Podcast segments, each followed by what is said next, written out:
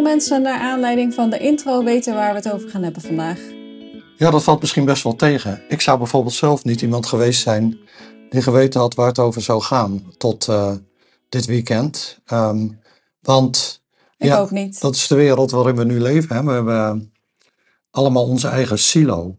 Uh, voor wat betreft muziek bijvoorbeeld. Je kan gewoon ja, alleen maar naar je eigen muziek luisteren, de muziek die jij leuk vindt. En verder kom je weinig tegen. Vroeger hadden mensen natuurlijk uh, hoofdzakelijk de radio en had je de top 40 en uh, dan kende je wel allemaal ongeveer dezelfde artiesten.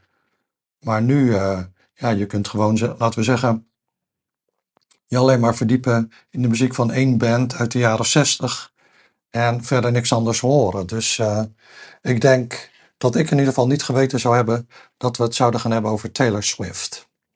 Want uh, ja. Nee. Wat weten we eigenlijk ik ook haar? niet. Ja, uh, nou, dus niet zoveel. Um, ik ken haar naam. Ik weet dat zij muziek maakt en ongeveer hoe ze eruit ziet. Maar verder eigenlijk weet ik eigenlijk niks van haar. Um, en ik had, voordat we deze afleveringen gingen voorbereiden, ook niet de titel van een nummer van haar kunnen noemen. Nu blijkt dat er een nummer is wat ik wel ken, wat ik ook leuk vind, dat kennelijk van haar is. Uh, maar dat had ik dus niet geweten. En dat geeft denk ik wel aan hoe erg ik me niet in haar heb verdiept. En dat klopt al wat je zegt hè, van die silo's. Je kan dat ook heel makkelijk negeren. Dan kom je wel af en toe een naam tegen. Maar je hoeft je er niet in te verdiepen, want er zijn zoveel andere manieren waarop je je eigen muziek kunt vinden.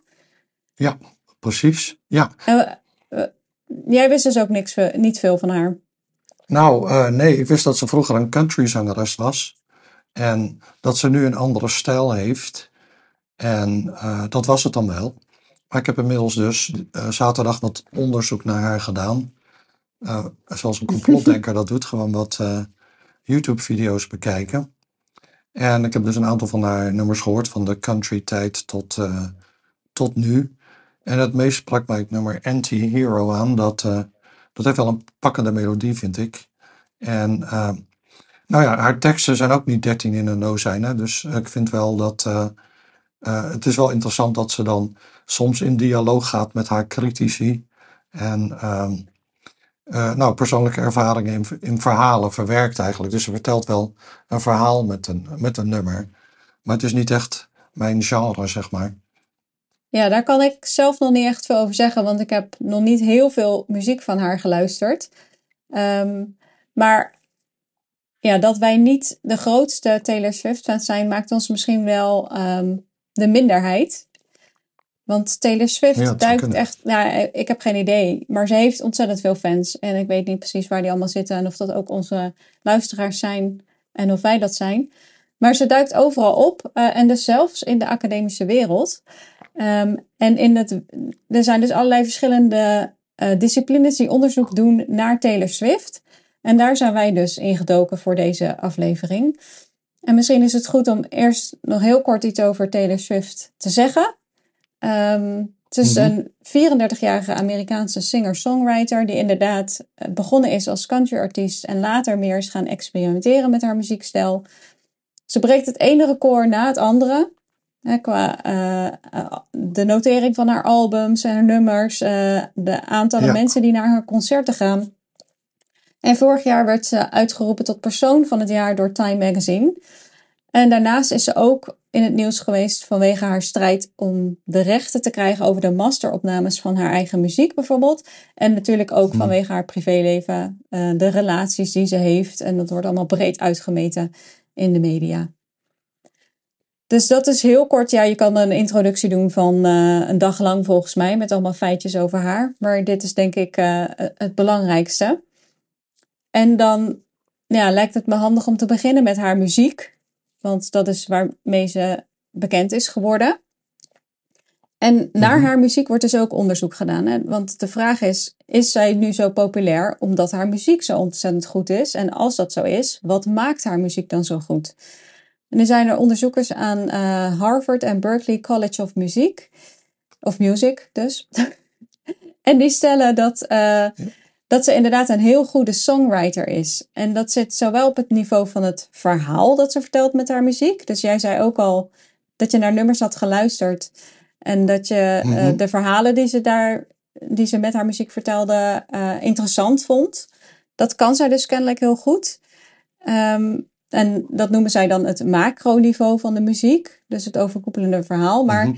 eh, zij is kennelijk ook heel sterk op het microniveau van de muziek. Dus hoe de klinkers en de medeklinkers uit de woorden die ze kiest, hoe die allemaal bij elkaar passen. Dus dat ze daar een mooi geheel van maakt. Ja, dus ze heeft niet alleen een mooi of interessant verhaal, maar dat verhaal kan ze dan ook nog op een mooie manier brengen. En die onderzoekers zeggen, ja, qua harmonie is het nou eigenlijk niet heel erg eh, spannend of interessant, want ze gebruikt veelal de, gewoon de standaard eh, popakkoorden. Ehm, dus ja, dat, dat is dan niet heel erg bijzonder, maar die teksten wel. Nee, dat, dat is ook inderdaad wel zo. Dat je, als je die video's hoort, je kan bijna meteen meespelen met, eh, met het nummer. Mhm. Ehm, en ja, dat, dat is dus inderdaad wat ik er dan minder interessant aan vind. Dat het hele voorspelbare opeenvolgingen van akkoorden zijn. Wat nog steeds wel mooi kan zijn natuurlijk. Maar het is niet heel spannend. Nee, maar daardoor wel heel toegankelijk. En dat is misschien ook Ja. wel de kern Ja. van het succes. Dus het, ehm, dan zit het qua tekst ingewikkeld in elkaar, maar qua muziek niet zo. Ja, dat spreekt dan misschien Nee. wel meer mensen aan. Ja, ik denk dat veel mensen zich eh, kunnen, ver- nou, zich kunnen relateren aan haar ver- verhalen. Vooral waarschijnlijk jonge vrouwen. Ja, dat, dat vertellen van een verhaal. ehm, dat zou te maken kunnen hebben met eh, inderdaad haar achtergrond in de countrymuziek. Want daar, daar heb je dat altijd. En ik geloof ook dat zij eigenlijk als kind al begon met muziek schrijven. Hè, dus als brugklasser. Dus eh je ontwikkelt daar natuurlijk wel een hele grote vaardigheid in. En dat is wel te merken. Ja, En eh, nou, ik vind ook dat ze natuurlijk een goede zangeres is en mooi de, de harmonie ook doet, de samenzang. Ja. Die doet ze dan waarschijnlijk zelf met zichzelf, maar dat klinkt heel goed. Mhm. Ja, en nu is er niet, vanuit, niet alleen vanuit eh, de muziekwetenschappen interesse in Taylor Swift. Dat ligt misschien wel het meest voor de hand. dat je op dat gebied eh, onderzoek naar haar en naar haar muziek verwacht. Maar echt allerlei verschillende disciplines grijpen dus het fenomeen Taylor Swift aan om onderzoek naar haar te doen. Ja, en dat is, eh, nou ja, bijvoorbeeld heel actueel. Deze dagen zijn er, eh, is er een Swift Posium Wat? aan de Universiteit van Melbourne. Swift Posium. Ehm, aan de Universiteit van Melbourne. En daar komen dan onderzoekers bijeen om eh, de invloed van Taylor Swift op cultuur en de economie hè, in de hele wereld te onderzoeken en te bespreken. Ja, echt bizar, toch? Ja, Ik was toevallig afgelopen week op een eh, congres in Rotterdam. Dus dat is wat, wat dichter bij huis. Mhm. Eh, en daar was ook een Ja. sessie over. eh, nou, er was een sessie over populaire media en cultuur. En daar was een praatje wat ook ging over Taylor Swift. Vond ik ook wel grappig. Maar Ja, er waren en- heel veel parallele sessies. Dus ik ben niet naar dat praatje geweest. Maar ik vond het grappig dat ik dat Mhm. wel weer tegenkwam in het programma. ja. en het is natuurlijk eh, sowieso heel actueel omdat Taylor Swift's vriend gisteren in de Super Bowl speelde. En die ook heeft gewonnen. Nou ben ik even minder voet, een voetbalfan. Ik weet wel meer van voetbal dan van Taylor Swift. Maar goed. Nou, inmiddels. Ehm, nog steeds weinig. Ja, inmiddels misschien niet meer. Maar eh, wa- wat we dus in de- deze aflevering gaan doen is ehm, dat we naar Taylor Swift gaan kijken vanuit verschillende vakgebieden. En jij hebt eh, dan met name gekeken naar bijvoorbeeld psychologie en communicatie. Leer en ik ga het hebben over Taylor Swift en complotverhalen. En dat sluit heel goed aan bij onze afleveringen over complotdenken. Te beginnen met aflevering 3. Die ging over ehm, wie is de mol, QAnon en cryptogrammen of zoiets. Dus daar, eh, ja, puzzels. Ja. puzzels, ja. Dus daar komen we, nou ja, dat is zeg maar de invalshoek die ik neem. Ja, en ik vond het gewoon leuk om te kijken. Eh, wat voor soort onderzoek wo- wordt er dan gedaan naar Taylor Swift? Hoe kun je nou als Mhm. academicus ehm, onderzoek gaan doen naar Taylor Swift? Wat ga je dan bestuderen? Nou, we hebben het al gehad over de muziek. Ehm, waar ook veel aandacht naar uitgaat, is naar eh, haar populariteit en naar haar fans. Want zij heeft ehm, ja, ontzettend veel fans. Die zijn ook enorm loyaal. Die worden de Swifties genoemd. Dat wist ik ook niet. Maar nu, Hmm. nu dus wel. En onderzoekers zeggen, ja, we hebben ehm, dat nog nooit op zo'n schaal meegemaakt. Dat er zoveel mensen fan zijn en, en dat die uh, zo loyaal zijn aan een uh, artiest. Haar fans voelen zich heel sterk met haar en met haar muziek verbonden. En de vraag is dan natuurlijk, hoe komt dat? Daar kun je allerlei onderzoek naar doen.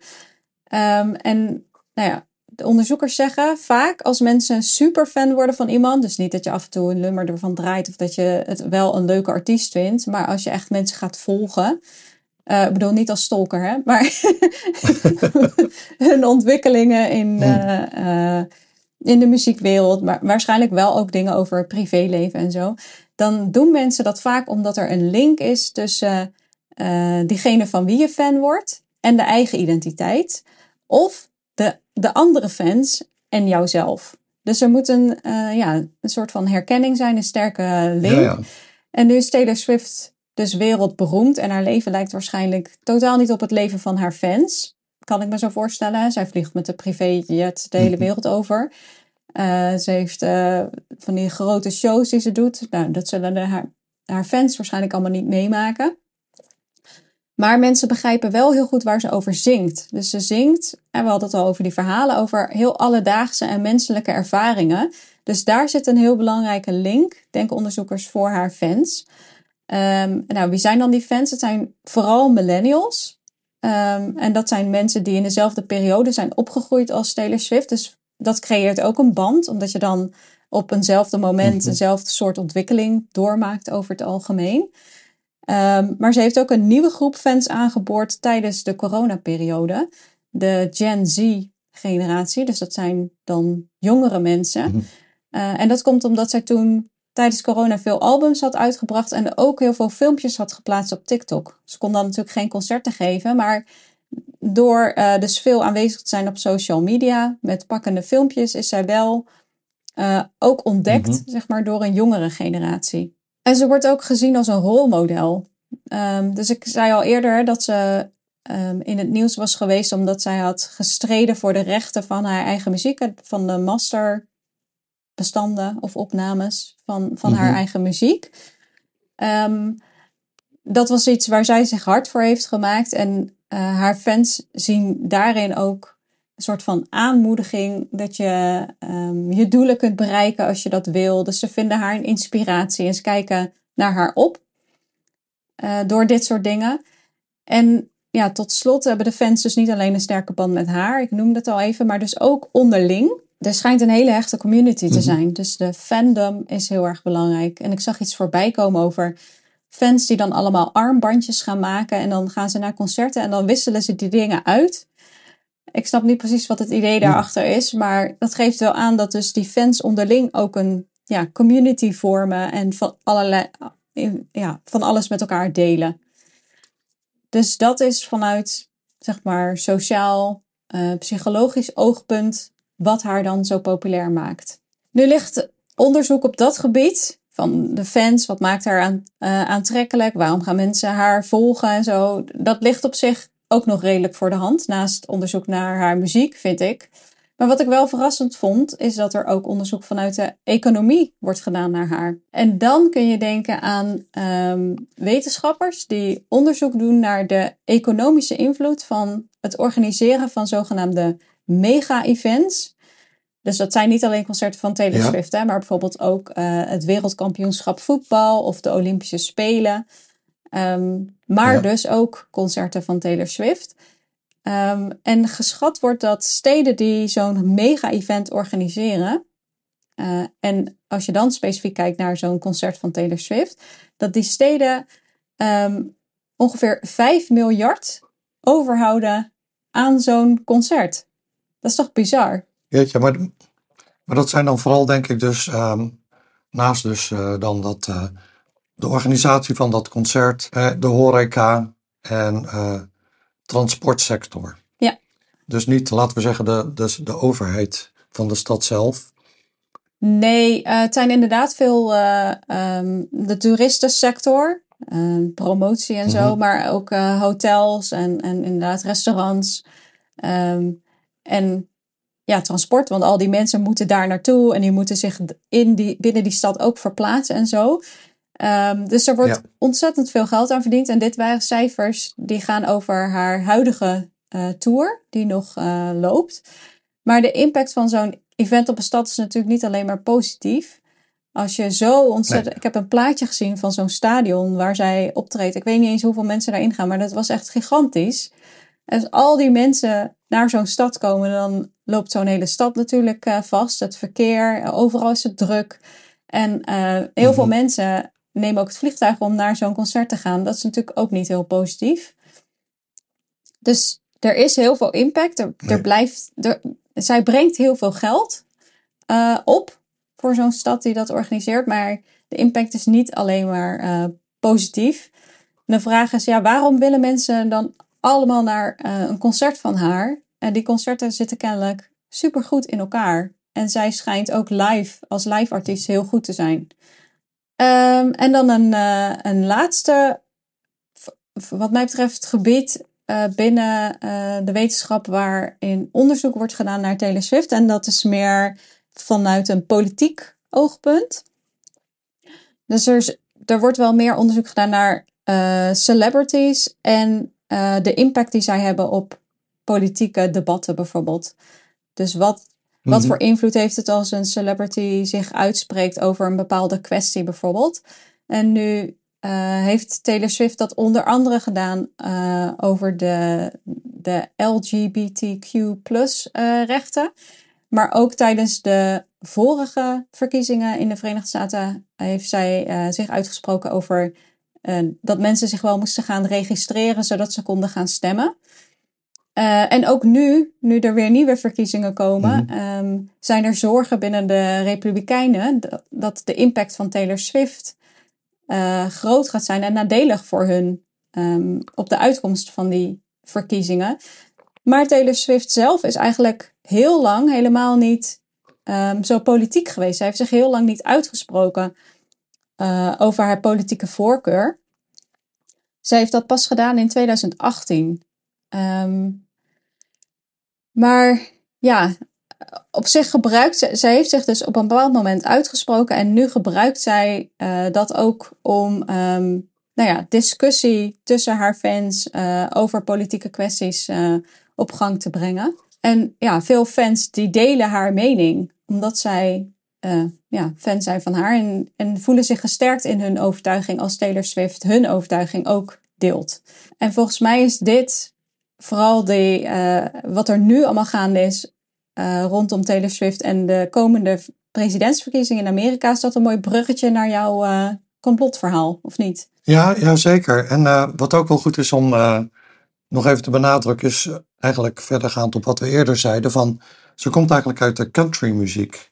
En de countrymuziek is super conservatief. Mhm.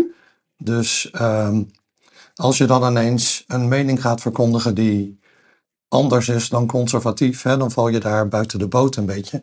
Word je gezien als een verrader.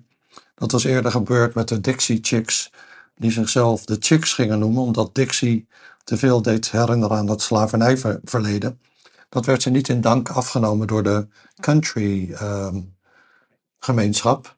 En dat is denk ik ook hier een beetje aan de hand. Want je ziet ook dat eh, er waren op Fox News, ik heb het eh, gezien, het, hè, er wordt overal naar gelinkt, waren er allemaal mensen die dus eh, zich zorgen maken dat Taylor Swift Biden gaat ondersteunen. En dat dat, dat dan de verkiezingen zou doen kantelen in de richting van Biden. Mhm. Dus zeggen ze, sommige journalisten zeggen ja, maar ehm, je moet gewoon conservatief zijn, want dat, dat was je ook. En zo. En anderen zeggen, die gooien het erop van ja, ze vliegt met een privéjet eh, en dat is heel vervuilend. En hoe kan ze dan links zijn? En weer anderen zeggen, het is eigenlijk onderdeel van de psychologische oorlogsvoering van het Pentagon. Ja, daar, daar vind je dan ehm, van alles over. En ik wilde dus een beetje ingaan op de achtergrond van, van zo'n reactie. En is het nu wel zo dat inderdaad het stemgedrag heel erg zal veranderen als Taylor Swift eh, Biden gaat ondersteunen? Ja, want even, dat heeft ze nog niet publiekelijk gedaan voor deze verkiezingen, maar in het Nee. verleden wel. Nee. In het verleden wel, ja. In het verleden wel. En er was nu dus een uh, complot uh, hè, dat bij de Super Bowl, die dus nu is afgelopen, mm -hmm. dat de Kansas City Chiefs zouden winnen. Dat is gebeurd. en dat zij dan op het veld zou verschijnen. Dat is ook gebeurd? Nadat, dus, ja, na, nadat het team van haar vriend Travis Kelsey had gewonnen. En dat ze dus niet zou optreden, maar ze zou wel deel zijn van dus een psychologische oorlogsvoering, oorlogsvoering van het Pentagon om die wedstrijd die gemanipuleerd is zodat de Kansas Chiefs zouden winnen, Kansas City Chiefs. En dat ze dus dan tijdens die gemanipuleerde wedstrijd of daarna een toespraak zou houden ter ondersteuning van Biden. Maar dat is dus niet gebeurd, voor zover wij weten. De, even dat ik het goed begrijp, dus uh, het idee van dat complot is dat die hele wedstrijd in scène is gezet, of in ieder geval de uitslag daarvan. Want de Chiefs moesten ja. winnen, zodat Taylor Swift, die wel aanwezig was, maar niet ging optreden, dan daarna op het veld zou komen om haar vriend te feliciteren. Ja, om, om dan gebruik te maken van alle aandacht om inderdaad uh, Biden te ondersteunen. Nou ja, dat laatste is niet gebeurd. En uh, dan is de vraag van waarom bestaat uh, deze theorie? Nou, er zijn bepaalde ingrediënten die, die dan belangrijk zijn om te noemen. En de eerste ligt eigenlijk bij Swift zelf, want die verstopt al langer Easter eggs in haar songteksten, dus paaseieren, dus uh, allerlei clues. En uh, de Beatles deden dat ook, hè, dat beschrijf ik in mijn boek uh, Drang naar Samenhang. Maar de Beatles deden het om, als schijntje, omdat ze wisten dat die critici overal zo indoken. Maar Taylor Swift doet dat eigenlijk heel systematisch. En de Swifties die gaan dan op zoek naar de betekenis van alle clues die er in de videoclip zouden kunnen zijn. En dat gaat zelfs zover als een patroon van bepaalde gaten in een muur of zoiets. Wat trouwens ook bij de Beatles zo was bij Abbey Road. Uh, zoals ik ook in het boek beschrijf. Uh, dat, dat doet me denken aan de Moloten bij Wie is de Mol. Die ook overal wat inzien, met elkaar gaan overleggen. En de makers weten dat. Dus ik verdenk de makers er ook wel van dat zij er af en toe dan paaseieren in stoppen. Die geen hints zijn, maar waarvan ze weten dat mensen daar helemaal op losgaan. Ja, precies. Precies. En uh, nou ja, Taylor Swift heeft daar dus een, uh, een hele gewoonte van gemaakt. En nou ja, dat doet dus heel erg denken aan dat doet mij denken aan mijn eigen boek, maar ook aan onze aflevering 3 hmm. over uh, QAnon. En als je dus naar Reddit gaat of naar Twitter of X nu of TikTok, waar ik uh, helemaal niet uh, nooit op ben geweest, dan daar heb je een bepaalde hoek die heet Swift Talk. En daar heb je fans die nou ja, alles uitpluizen, weet je wel. Um, interviews en sociale media posts. En allerlei details van muziekvideo's en de kleuren van de outfits en de kapsels. En daar gaan ze dan verschillende betekenissen in zien. En dan hebben ze een soort uh, heel gedetailleerd be bewijs alsof ze Sherlock Holmes mm. zijn. Ze komen dan met feiten, cijfers, citaten. En zelfs het aantal woorden dat wordt gebruikt in social media posts. Nou ja, dat is eigenlijk allemaal hetzelfde. Hè? Het zijn allemaal stukjes in een puzzel die misschien niet eens bestaat. Precies hetzelfde als uh, wat ik beschreef, ja. Nee, want, want waar zijn ze dan naar op zoek? Um, nou ja, naar een diepere betekenis van wat uh, Taylor Swift eigenlijk misschien over de werkelijkheid of uh, over haar ideeën wil zeggen. En Taylor Swift zelf zegt, ja, ik heb mijn fans getraind om zo te zijn. En dat spoor van uh, broodkruimels dat ze dus achterlaten begon al in 2006 met, hun, met haar titelalbum. En daar zit een tekstboekje bij en die bevat een rudimentaire code. En die zou dan onthullen over wie of wat de nummers gingen. En dat was eigenlijk ook altijd met de Beatles van uh, I Am The Walrus zou dan, is een tekst van John Lennon en zou dan over Paul McCartney gaan. En dan zeggen ze in een later nummer, The Walrus was Paul. Omdat, uh, laten we zeggen, die onzintheorie te bevestigen, zogenaamd.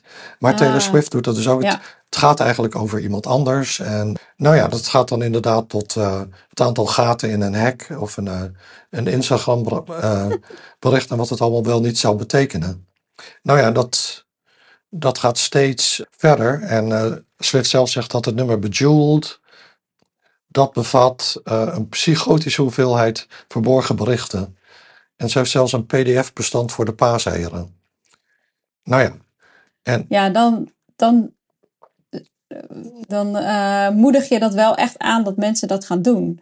dat is dus nu doorgetrokken, zeg maar, naar haar eh, relatie met die eh, voetbalspeler. En dan dus, Mhm. nou ja, dat heeft dan een deel van de Republikeinse Partij ertoe aangezet om een, te bedenken dat Swift dus een pion is van de deep state. Zij is eh, Oh ja. deel van, een, van psychologische oorlogsvoering. En waarschijnlijk is ook de NFL, de National Football League, hè, die dus de Super Bowl organiseert, daarbij betrokken. En dan denken ze allerlei bewijzing, bewijzen te hebben. Voor het eerst krijg je daar dan mainstream aandacht voor. eh, op Fox News, maar het bestond dus al eerder. Ja, er was dan een, eh, een presentator door daar, Jesse Waters, die dan een video uitzond waarin hij beweerde dat, dat er een eenheid is in het Pentagon, die zal er best wel zijn, de PSYOP-eenheid. en die overwoog dan, om eh, Taylor Swift in te zetten als een eh, soort troef. En daar is dan Hmm. eigenlijk helemaal geen bewijs voor. Maar goed, er wordt dan toch gedaan alsof er bewijs is.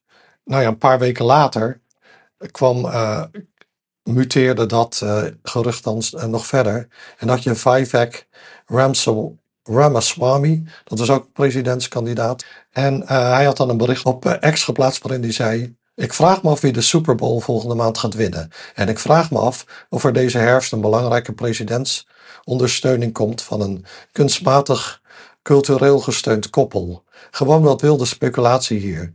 Laten we zien hoe het zich eh, ontwikkelt in de komende acht maanden. Dus dat is gewoon weer wat complotdenkers ook doen. Een, eh, een balletje opgooien van ik zeg maar wat.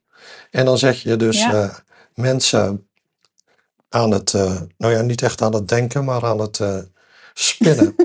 en En zij kan zich hier niet tegen verdedigen natuurlijk. nee, dat lijkt me moeilijk, want dat wordt dan onmiddellijk gezien als ja, natuurlijk ga jij dat zeggen. Als psyop. Ja. Ja, Nou ja, en omdat ze wel steeds die, die, die hints erin stopt, en dat heeft ze wel zelf bevestigd, dan begin je natuurlijk wel een beetje met zo'n spelletje. Ja. En eh, dit is dan wel, vind ik, best een ernstige beschuldiging.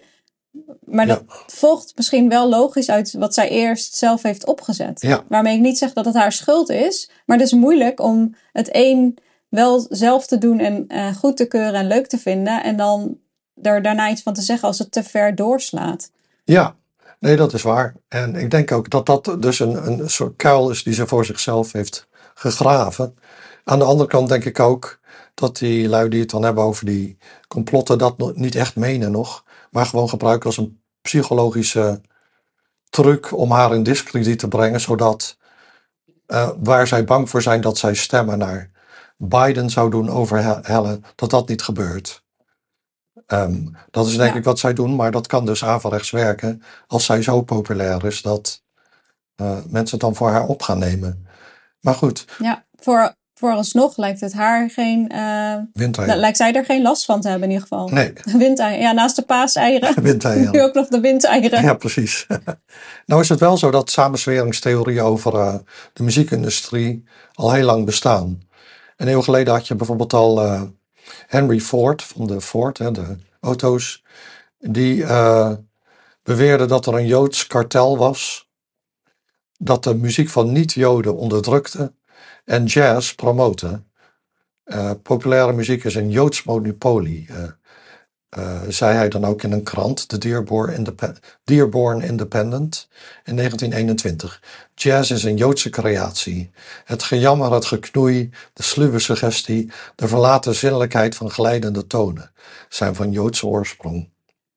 Nou, daar kan Nou, de, nou, nou. kunnen de Joden en de jazz er dan mee doen. Ehm, en ja, in de jaren zestig had je natuurlijk psychedelische muziek. En daar kreeg je dus ook Mhm. wel weer eh, pamfletten van mensen. En er is één over eh, de Beatles.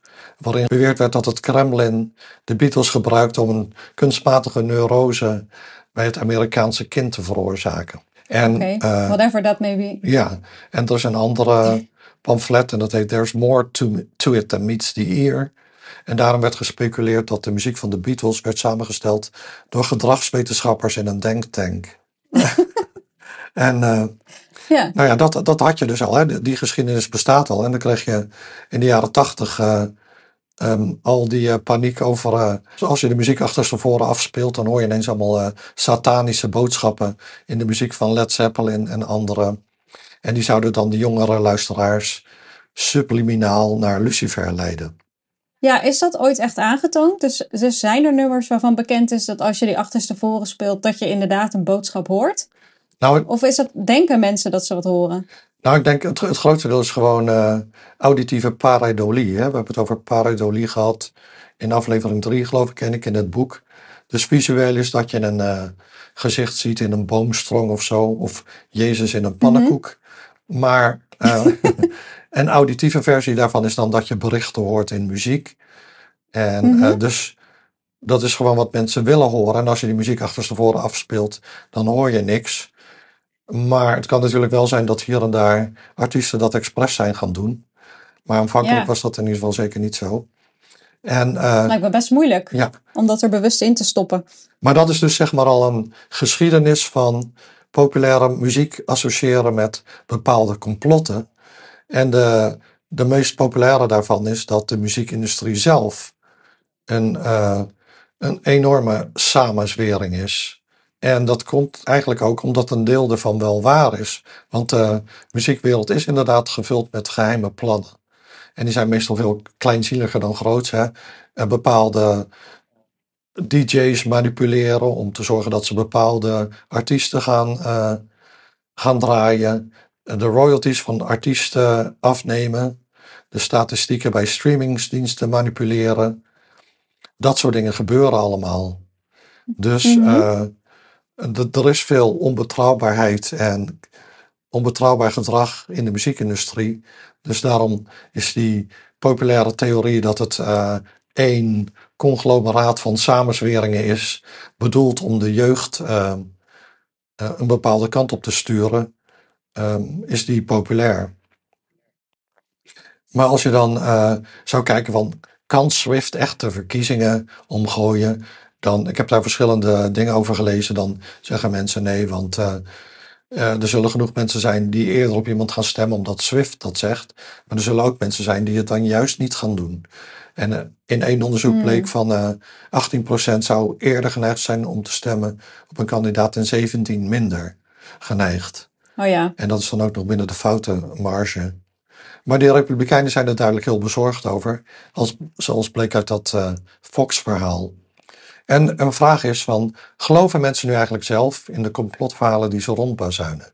Je zag al bij Ramaswamy dat hij zei, eh, eh, ik zeg maar wat. Hè? En een recent onderzoek, of in ieder geval het is, ja, onderzoek, het is eigenlijk meer een soort theoretisch artikel, betoogt, eh, eigenlijk net zoals ik eerder ook deed, dat het eigenlijk meer voor veel mensen een serious game is.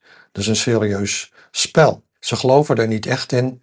Ze zetten hun ongeloof tijdelijk opzij. Wat we eigenlijk allemaal doen als we een roman lezen of een film zien. En dan heb je de temporary suspension of disbelief. Ik dacht dat die uitdrukking was van precies. de Engelse dichter Samuel Taylor Coleridge. En dus het idee van je zet je achterdocht of je ongeloof opzij om op te kunnen gaan in die verhalenwereld van eh, elfen en kabouters en wat al niet. En, ja, eh, en dan kom je natuurlijk weer terug in de echte wereld als het verhaal uit is.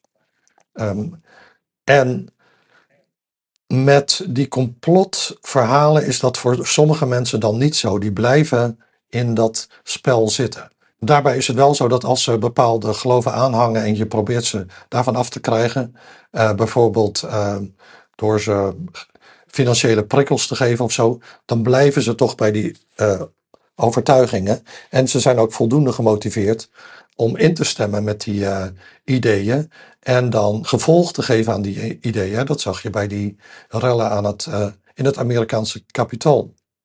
Maar ja. er zijn ook mensen die niet oprecht geloven in die verhalen. Het is ook niet zo dat ze er niet in geloven, maar ze, ze laten hun geloof erin eigenlijk buiten beschouwing.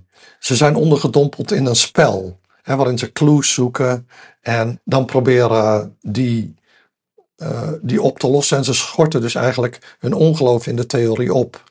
Want als je er absoluut niet in gelooft, dan kun je niet meedoen aan het spel. Dus je moet, ehm, Ja. je moet dat opschorten. En nou ja, we zagen dat Taylor Swift zelf al eh, haar luisteraars uitnodigt om een spel te spelen. Dus dit is een soort voortzetting daarvan. En, de, en je ziet dat dus niet alleen met betrekking tot Taylor Swift, maar ook met betrekking tot, uh, tot anderen. En we zijn allemaal wel eens geneigd om uh, mee te spelen met een samenzweringsverhaal. Um, maar sommige mensen zijn er dus zich er niet van bewust dat het een spel is. Ze doen er wel aan mee, maar uh, ze hebben niet door het is een spel. Voor hen is het een serieus spel, serious game. En voor anders, anderen is het echt een spel. Nou, nou nu zijn veel van die complotverhalen tegenwoordig gamified, hè, tot een spel gemaakt. QAnon met al die uh, clues en uh, daarover hadden we het dus in aflevering 3. Dus uh, wat hebben we deze aflevering geleerd? Ja, dus we hebben het gehad over Taylor Swift. Ik had nooit gedacht dat we daar een hele aflevering mee zouden gaan vullen. Um, maar het is grappig dat je een popster ook kunt bespreken aan de hand van wetenschappelijk onderzoek. En dat, ik vond het eigenlijk ook heel interessant dat het complotverhaal uh, ook weer uh, terugkwam. Ja. Hebben we er nu zelf nog wat van geleerd? Nou, ik heb zelf geleerd, iets meer geleerd over Taylor Swift. Ik moest me er nu in gaan verdiepen. Ik kon het niet langer negeren. Ook al deed ik dat niet bewust. Um, en ik, ik denk dat ik nog steeds heel weinig uh, van haar weet. Maar ik vind het wel interessant dat één persoon zoveel invloed kan hebben. Op zoveel mensen, op zoveel verschillende gebieden. Um, ja, dat vind ik wel uh, bewonderenswaardig eigenlijk.